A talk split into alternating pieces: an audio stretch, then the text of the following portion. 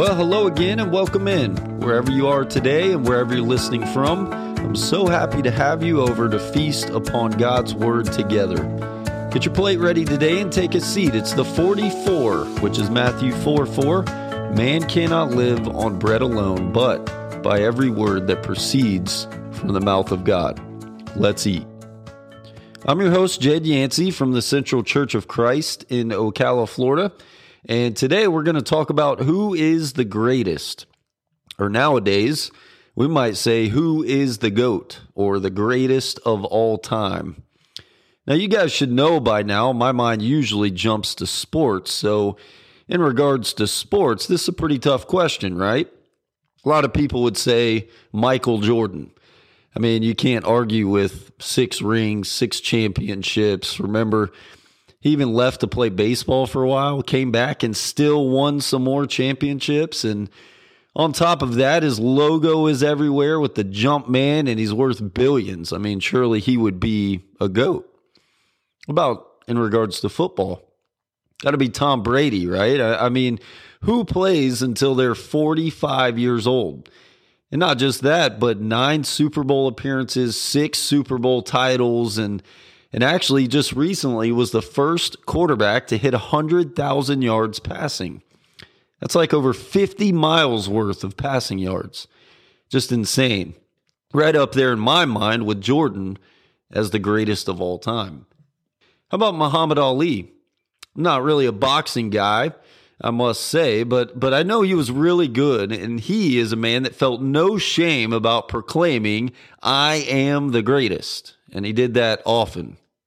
But you guys should know, I'm a baseball guy, and it might stir up some controversy here, but steroids or not, Barry Bonds is up there as one of the GOATs in my mind.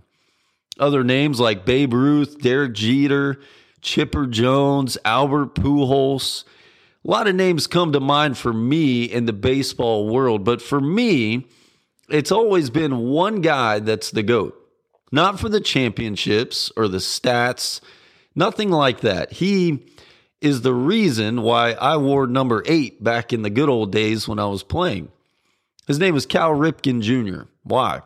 Well, way back when I was a kid, he broke the record for the consecutive games played that was held by Lou Gehrig for 56 years, and he played in 2,632 straight games.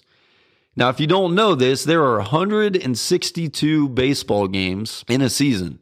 That's not counting the playoffs, which equates to about 16 years worth of Cal Ripken not missing a game. That, to me, is GOAT-worthy. Plus, he was a pretty good shortstop.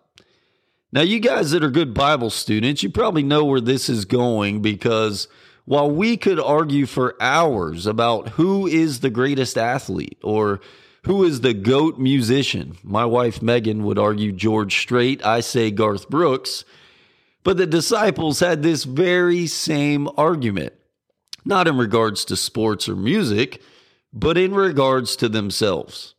In Mark chapter 9, Jesus had come down from the Mount of Transfiguration only to find an argument ensuing between his disciples and teachers of the religious law over healing of a demon-possessed boy who Jesus ends up healing. But the Bible says that when they left that region, they were traveling through Galilee, and as they were traveling, Jesus was telling his disciples that the end was coming for him. It was right around the corner. And he said, "The Son of Man is going to be betrayed into the hands of his enemies. I'm going to be betrayed and killed, but 3 days later I'll rise from the dead." And so it's not until after they arrive at Capernaum and settle in that Jesus inquires as to what they were arguing about while they were walking. But these guys don't speak up. They didn't answer. But Scripture tells us what they were arguing about as they were traveling. The very question we're tackling today. Who is the GOAT? Now, I would imagine this conversation that Jesus overheard as they were walking towards their destination went something along the lines of each guy stating their case as to who healed the most people. In other words, who had the best stats. Could also be who had been around the longest, who had the most consecutive games played with Jesus, who had spent the most time with him, who was the best teammate, who was able to do this, who was able to do that. Now, before we look at Jesus' answer, aside from this natural argument that ensues about the GOAT in sports or music, it's a question that can creep into the minds of us as well. Pride takes over, and whether you're a Christian or not, you think, I'm the GOAT in my family. I'm the GOAT at work. Look at how I show up. Check out my numbers. Look at my stats. I've been employee of the year, of the month, or check out my title. Do you see how I never miss work? You see how I'm able to do this and I'm able to do that. And that pride presents quite the issue in terms of us rattling off our accomplishments, our status, our resume. I am the GOAT. But your 44 today is the reminder that as Jesus speaks to this issue of who is the GOAT, that it's not the one that has all the stats.